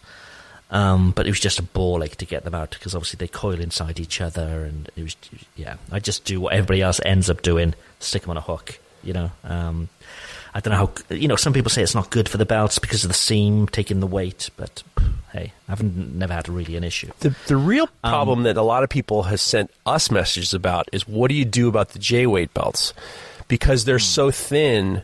There's probably humidity in the air that's making them curl a little bit, right? Hmm, probably, yeah, yeah. That's the one yeah, thing. I mean, yeah, I, I, I do the same with them, and then I'm there, you know, trying to unravel them and stick them around my wheels, and yeah, it's, it's pain. Um, but yeah, the only other way I've tried is a draw, and that just wasn't practical either. So I don't really know. Maybe keep them in the packaging that they're in until you need to use them. I think them to death and throw them out in an ideal world, but no. That you know what? Actually, keeping them in the bo- in the box is a great idea until you really until you go back and forth into the box. I think that it was Bob Menard was using a, a MIG MIG spool gun coils. Like are the um, when you buy when you buy a MIG gun uh, or when you buy Yeah, MIG welding wire, it, when you finish up the wire, it comes in like a like a like a cassette, Spool. like a big round Yeah. cassette, and he was using those, and then you could probably use those to weigh the bottom down. But yeah, somebody got to figure out a, a way to an easy way to store belts, especially if you buy a pile of them. I'm looking at a mess of them, a raw fucking Yeah. mess of them. Yeah. Um, other storage tips. I keep my um, glues and stuff like that in a temperature controlled sort of cabinet, which is basically an old fridge. Um, stick a um, like a, a greenhouse heater in there, one of those little ceramic tubes, um, and stick that on a thermostat so everything's always at the right temperature. So you know, in the winter they can often freeze over, in the summer they're too runny. Keep them around about sort of 18, 19 degrees C in that cabinet. Works well. Um, also good for, for once you've glued up as well. Put them into that cabinet. Um, your knives overnight, and you know that they they're the perfect temperature for for setting. Um, that's I mean storage. is just you know depends on your space really, isn't it? You know, depends what you've got. I have a, controversial way of storing things. One is anything you don't need or use, get it out of your shop. I really tried to make the shop as bare bones for knife making as possible. I, this is not a place to store snowblowers. This is not a place to store tools that you don't need. I have one drawer with electrical stuff if I have to make changes of like plugs or stuff like that. But like I don't have. I try to keep the junk drawers down. I try to make sure that the tools I need are in the stations that I need. Like all my all my um, all my uh, files are where by the vices where I would do the file work. I'd really try to minimize this shit in my shop, and I listen to my sister used to say to me, "Don't shit it up with crap." So I do yeah. go out of my way to make sure that if I'm not using this tool, it's away and I'm never going to need it, or I- or it's somewhere that's out of my way because clutter is the problem, and the less you need, the better. Actually, I was looking at uh, old pictures of my old shop, which was the shed, and it was tight. It was like eight feet by twelve feet, and I had everything in there. Every spot was. It was exact the amount of space I had. My chop saws were on the doors, so when the doors would open, there'd be a chop saw on the door. I had a, I had a, uh, a table saw mounted to the door, so the door would open and the table saw would go out everything I had no room for bullshit. So I found that when you just don't need a lot of stuff that you don't need, just get rid of it and and or put it somewhere where you don't need it. Just get it out of your way and then there won't be clutter. Yeah, yeah. I've just ordered one of those, um, you know, those like engineers' cabinets um, on casters. Yes. Um, you know, with the really short drawers. I ordered one of them with the hope that I only put in there the stuff that I'll need day to day, and it's cause it's on on wheels. It can sort of come around with me different areas of the shop. Um, because what I had previously was just you know a big tool wall, and everything was up on the wall, and nothing would ever go back, and you'd lose it, and then quickly everything just all mounts up. So, so I'm hoping this will this will help with that. Um, yeah, it's I always str- I always struggle with keeping things where they should be, and yeah, it's it's. I'm, I'm not a tidy person, basically. I need Yeah. to be. Um, but yeah, it's trying to come up with little little hacks like that. I suppose that would that would force you to be, you know. My favorite hack, I think probably my best hack of all time, is how I clean up my clamps. Did you see that little dopey video I did of my clamps? With your drill thing, People yeah. loved it. Yeah. People were crazy about it. So you have those little clamp, those tiny little C clamps that you use for gluing gluing stuff up, and you always get shit in there. You always get like get the glue in there or whatever. Oh, yeah. So what I did was I got a, uh, I think it was like a seven sixteenths. Sorry guys, uh, like a socket, but a socket that goes in your drill gun. Right, and then I cut out a channel in the socket so it would be able to fit around a um, the the the vice the, the twisting part of the vice and then I was able to run the drill to open and close the vice to get open and close the, the clamp so it would cut out it would knock out all the uh, the gunk and people threads, uh, clean the threads, It threads cleans up. the threads Yeah. up and it's it works great and, it, and you don't have to fight the clamps and then it was just like it's turned into like it's probably the best tip I've ever had I'll I'll and they'd probably be the only last and then you know I could do a million things, but the, the you know the how to clean the, the, the crap out of your clamp is going to be what I'm going to go down with, and then I can't do better than that. So I'm gonna I'm done with no more tips from me. That's it. That's my only tip from now on. Yeah, that's it. I think cl- tip wise, we're done. I'm done. I can't do Um, it better than that. Benjamin Mullins, you want to read Yeah, that go one? ahead. Oh, okay, yes. Uh, I'm fairly. Ben- Benjamin Mullen says I'm fairly. I'm a fairly new listener to you for the podcast. I'm loving the podcast. I'm very new to knife making, and I'm wanting to make a, a kitchen knife for my friend. He's wanting a kitchen knife that'll survive the outdoors and keep an edge well. What style of kitchen knife would you recommend, and what kind of steel would you recommend? I've been eyeballing some stainless steels. A kitchen knife that'll survive the outdoors. Um, so I suppose you want like a camp knife, I suppose. Stainless steel maybe with the move. Stainless if you don't want to have to worry about the rust. Yeah, yeah. And if you want to be extra special, you know, because this is a friend of yours, you could get some Damasteel and really take it up a level. Um, and we can get you a discount, obviously. If you go to damasteel.se um, and you put Knife Talk in, um, once you set up your account, you'll get 10% off your order. Um, and it obviously is the best stuff. But um, what style? Okay, uh, so it's a kitchen knife to be used possibly outdoors as well. So I, I'd say you want, yeah, like a sort, sort of camp knife and maybe keep it thin. Um, and when you, you know, tell your friend not to go, you know, battening through wood and all that kind of stuff with it. You know, if this is for cooking, it needs to be used specifically for cooking. That's what Yeah, I'd but say. outdoor camp Um, knives, I think that the, in the mindset of people who think they want something for you know cutting their sausage and then you know battening. I mean, you just this guy says this is new to the podcast, and you're trying to get him into some Damasteel, which is number one. As a high level move of yours, you're selling ice to Eskimos here, Greg. I mean, that's unbelievable. I mean, you just you want. I mean, if it depends. I think people have this idea of of the. I made a camping cooking knife for my old friend Carl Ruiz. He wanted something. His quote was, "I want something for backyard barbecue and home defense." Yeah. So it was no knuckle guard, something with a little clearance, something short. You don't need a you know a, a ten inch chef knife if you're bringing on a camping trip. You know, some make a short bushcraft knife that doesn't have a bush. You know, bushcraft knives are, are probably the what the one to do because they're not really known for having. Um, they're not know, known for having big knuckle guards. I think that's your Yeah, move if you want a kitchen knife outdoors. You just don't want that knuckle guard interfering with the heel of your blade, right? Yeah, yeah, yeah, yeah, yeah. And yeah, but again, you do, you, don't want it to be too thick, you know, because a lot of people immediately think an outdoor knife is going to be thick and they're going to be using, it, you know, like throwing it at trees and all sorts of shit. I tell you Um, what would be perfect, which is we our old guest uh, uh, Quintin Middleton's new uh, his um, oh, that foldable, his yeah, folding what's it called? chef knife. I got it. It's the uh, what is the name of it again? It's the uh, Eno or something like that. I think, isn't it? It's three letters. Oh no, yeah. oh, no. it's great. I mean, it's perfect. It's perfect for. ca- I mean, that is that folding chef knife that, that Quintin Middleton made is perfect for camping because it's it's burly enough that you could definitely use it for like cleaning fish and stuff like that. I mean, I wouldn't batten. Uh, who's battening trees anyway for a campfire? And then you're going to cook a five star meal. Come on, man. Give me a break. I don't know why people do that. They love to do that. I want to make a, you know, I want to make a rat tattoo, but I also want to like cut some trees down. I mean, what, what are you doing? Come on, man. I would get one of those. Get an axe. Yeah. Yeah. Okay. Um, Eben Blade Customs. Let's just take let's take two more. We'll, we'll call it a day. What's the difference between an S grind and a Granton Edge? Is there even a difference, or is it just different names for the same thing?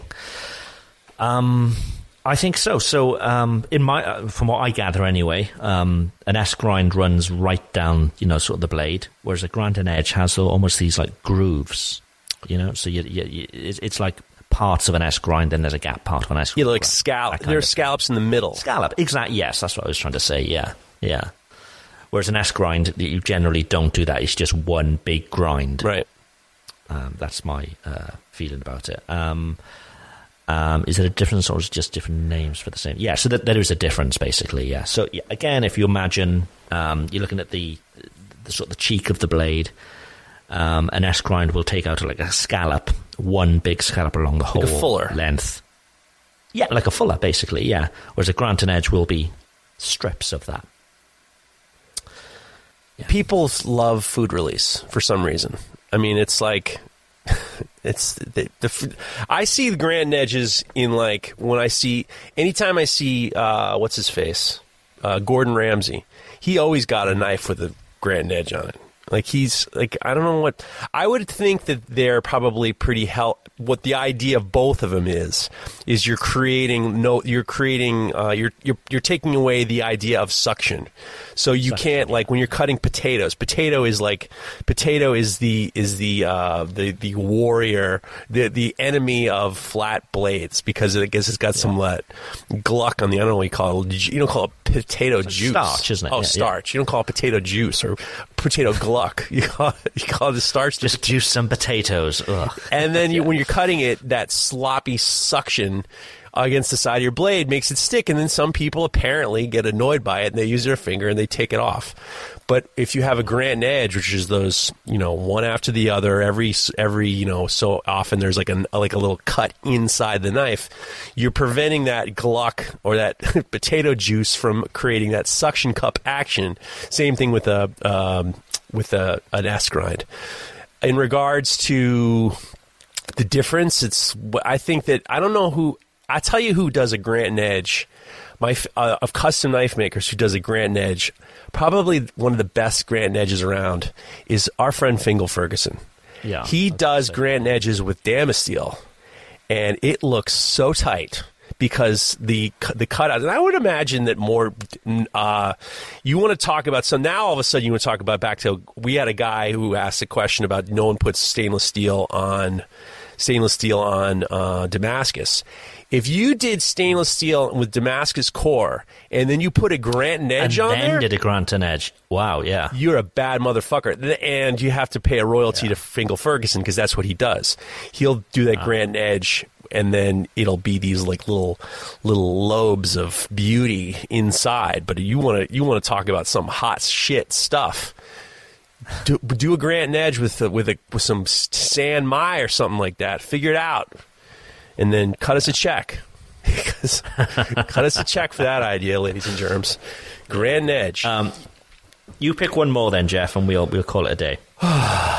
Okay, let's see. Um, By the way, all these questions have come via Instagram, so you can follow us at Knife Talk Podcast on Instagram. If you have a question, send them through, um, and Jeff does all the hard work. So Jeff compiles these, and we get we we've got so many. So thank you all so much for sort and we need some new ones, ladies and germs. This isn't, you know, come on, we got to help some out. Um, Minuteman EDC writes, "Hey guys, I have a hammer question. I have a rounding hammer, a cross peen, and a straight peen.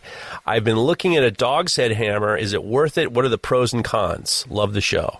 And I just did a whole episode of the Full Blast podcast with my main man, John Ariani. We talked about pros and cons, overrated, underrated of the of hammers, and we did talk about a Japanese hammer. Do you know about those Japanese style hammers, Craig? On, only from your podcast. Um, I don't have one. I've never used one. Um, but yeah, I only know one from there. They're interesting because they're if you don't forge, they're you think you know how they are until you actually using them. So because a Japanese dog's head hammer, the eye of the hammer is not in the middle of the hammer, but it's on one side, and all the weight of that material is is out, almost like if you had an axe, but instead of it being tapered like to a point, it's like out, flat, and like big. And the idea is, it's like it's it's for it's not for forging, but it's for planishing your bevels of your of whatever you're doing. So like Japanese dog gate hammers are great for that planishing because you like you have those you have the, it it falls flat and it's easier to kind of flatten out that you know flatten out any indentations. There's a lot of people use them. Um, is it overrated, underrated? I think I think we said on I think we said that it was perfectly rated. I think I said it was overrated, but I just don't use it. I get the same I get the same results from any square faced. I like a square faced hammer. I, I don't, but at the same time, I'm sure that if I had the right one, that I, and I gave it a whirl, I'd probably say this is the best thing ever. So I think what we s ended up saying was, if you needed to round, you needed to round up your, you know, you wanted to just get a couple more to round out your hammer rack. Why don't you get one? And I would get one from John Ariani's Sunset Forge. So that's the end of that. There we go. And remember, Knife Talk 10 to get 10%. That's right. Make sure you has to be on the newsletter. so get on. The... there you go. And with that, I think we're done. I think we're done. Uh, it's a shame Mareko couldn't He stick did. with us. He did. Um, we ha- I have after show stuff from him. To Cool. Okay. Yeah. But he is on the road, so he will be back with us next week, um, and we'll hear all about his travels too. So that'll be cool. Thank you all for listening. Bye for now. This show There we go. Okay. Okay. Um, so um, Mareko's speaking to us from um, by proxy. yeah. then. Well, he. So we've you know, in the after-show beginning of the show, we were doing the Wordle for your child's name, ah yes and he yes. sent some names. He sent some names. Okay, let's have a look. So I'm gonna just I'm gonna I'm gonna read some, and then you tell me if there are any. Well, there's Okay, well, we've got a shared document open here. Okay, this this won't work so well for the podcast, but we'll describe what we're doing. I've got a shared document, and if you have a look, I've got five dashes. Um, oh well, I have to read his logo. first. okay, All right. yeah. Horus, H O R U S. I think he thinks you're Egyptian or something like that. H O R U S. H O R U S. Yeah, yeah. Aren't you from like? Okay. Aren't you from Alexandria? You're not. Horus. Horus. Well, then That's a- he that's a then he has. Bo- Bor. It's not that, but there is a U. Oh, there is a U. Yes. Well, there's Boris. He suggests Boris. Okay. No, there's no extra letters. Oh well, there. should I? Oh, so there's a there is a U. and you had two. oh, that's attempts, these are yes. his the guesses. What of them? But you're hearing the results. Oh. So- you know. so I don't get it. All right, so there's a U. There's a U. There's a U in there somewhere. But there was no B, there was no D, there was no A, there was no T. no. Oh, Jesus Christ. I don't know, man. I'm not even looking. I can't even look. Uh, it's not very good audio if, for me trying to think. I mean, thinking is terrible audio. Send your suggestions through to Knife Talk Podcast. I'll just read off his. I'll read off his. He had Joshy, Ripley, Billy, and then he had Killer, K H I L R. Who calls that kid Killer? He and then he finally says, "Admittedly, some of these are very bad names, but they use up letters." Yes. So he tried. He tried. Well, thi- this name. So when um, before we had the twins, we didn't know if they were going to be you know boys, girls, or whatever at the time. Um, and I was pushing. I have the name. I think. was like, okay, no, I don't. It's four letters. okay, and Amy was like, it's, it, "You can't have that name. It's ridiculous." I'm like, "Oh," but over time, she softened to the name, and now when, once we knew it was a boy, she was like, "Okay, then you get to decide." So it's not Hugo. It's no, it's not Hugo. Fuck. Jesus, no. Oh, that- Jesus, no. That's not a bad name. Sorry if there's any Hugos listening, but it's it's, it's not oh, Hugo. oh fuck! no. And we're gonna get the DMs from the angry Hugos. What's wrong with my name? But yeah, it's it's any time now, any time now, which yeah, which is quite stressful because I'm sitting here in in our kitchen, which to be honest is nearly finished. Our kitchen I'm sitting in now is nearly finished, but I can see our front door and I can see an eight inch hole at the bottom of the door, which is why it's so cold in here. Um, and there's just so many jobs to finish here. It's just like ugh. But we'll get there. We'll get there. well, how's the weather? Any good? Um, it's cold, but it's been really like blue skies, bright, like beautiful, beautiful weather. To be honest with you, um, and there's there's signs spring are coming. The chickens What? laying eggs, and there's yes, it's still like in the daytime. It's it's maybe eight or nine, maybe ten degrees C, um, but the evenings are still freezing. You know, you know, around about zero, minus one. Um, but yeah, the daytimes now because I think 'cause the sun is out so much at the moment.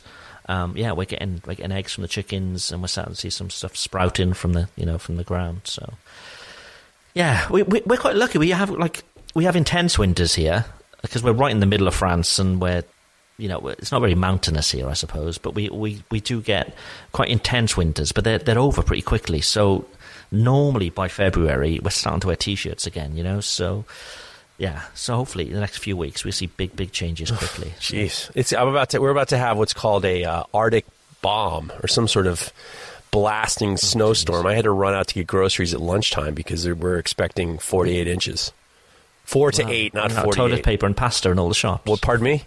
I d- Running out of toilet paper and pasta dude, in all the I, shops. I got a I got a hot tip for you because uh, when it's when it's when it's like a snow day, the girls like Hmm. pasta. I found we found we might have found the most perfect pasta of all time. You'll never guess what it is. Uh, What, what do you mean, like Shape. brand or shape? Oh, This um, is a game changing shaped pasta. Game changing. game changing. It's called radiatori. It's like a radiator. oh, wow, and okay. So there's lots of radiatori. Is, is is it is it tubular No. as well? So it's it's It's got Oh. like it's got like fins coming off it. It looks like an it looks like a radiator. It really does look hmm. like a radiator. But it's like a, sm- it's small like a shell, but it has these like little fins all over it. So like it traps sauce perfect. I mean this this hmm. thing might be I mean you fuck around with the bullshit penne. Penne is the worst PS. Penne can you can just cut penne out. Can, pe- penne I'm never buying penne. I hate penne. Really? I don't like to. How do you pick it up with a fork? Where you go through the tube with the fork? It's bullshit. Can't. Penny sucks. Get yourself some radiatori. I'm begging you. With it's the best sauce attaching pasta of all time. So we're gonna. I got some radiatori. Got a few extra things, and then um, we're gonna deal with some snowstorm. So yeah, hunker down. I think I figured out How the name of your from- child. By the way, so One far name, you one there's guess, it's a five letter word and there's a U in there. Yeah, Jesus. Jesus. no, am I wrong? Or what is it in French? Jesus, Jesus, Jesus. Yeah, that, that. I mean, that would make me God. The Son of God was Jesus, wasn't he? Um, was he? No, I, I don't. Good job. These These now, fucking- not not just we're not just gonna get bad emails from Hugo. All the Hugos in the world. You're a Huguenot. I didn't pay much attention to uh, religious studies. Jeez, what a Um, podcast. yeah, Blade Magazine. We're, I'm sorry. I don't know why I even mentioned your name. I'm sorry. I apologize. I take it all back.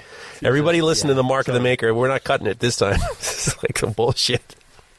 Who? Uh, let's not go down this route. Okay, I was going to say who exactly is his dad then. Um, but let's not go down this. I'm not a.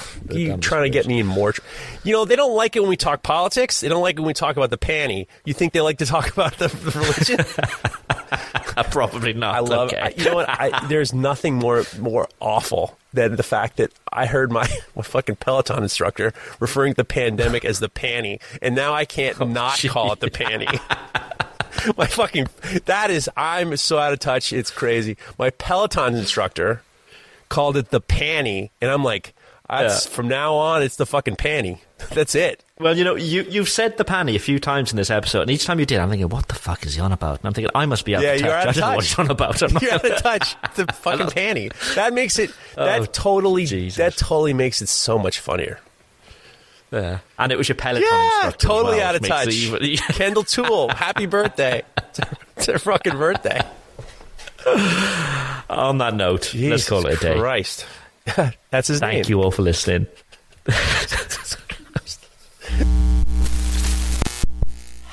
This show is brought to you by The Makery, the podcast network for makers.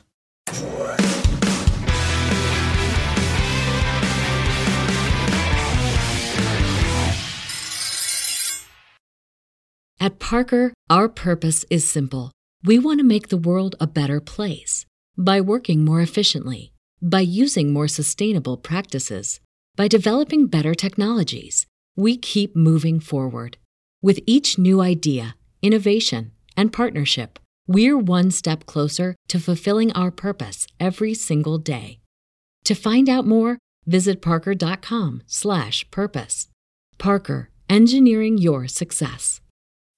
As humans, we're naturally driven by the search for better. But when it comes to hiring, the best way to search for a candidate isn't to search at all. Don't search, match with Indeed. When I was looking to hire someone, it was so slow and overwhelming. I wish I had used Indeed. If you need to hire, you need Indeed. Indeed is your matching and hiring platform with over 350 million global monthly visitors, according to Indeed data, and a matching engine that helps you find quality candidates fast. Ditch the busy work. Use Indeed for scheduling, screening, and messaging so you can connect with candidates faster. And Indeed doesn't just help you hire faster. 93% of employers agree Indeed delivers the highest quality matches compared to other job sites, according to a recent Indeed survey. And listeners of this show will get a $75 sponsored job credit to get your jobs more visibility at Indeed.com slash podcast. That's Indeed.com slash podcast. Terms and conditions apply.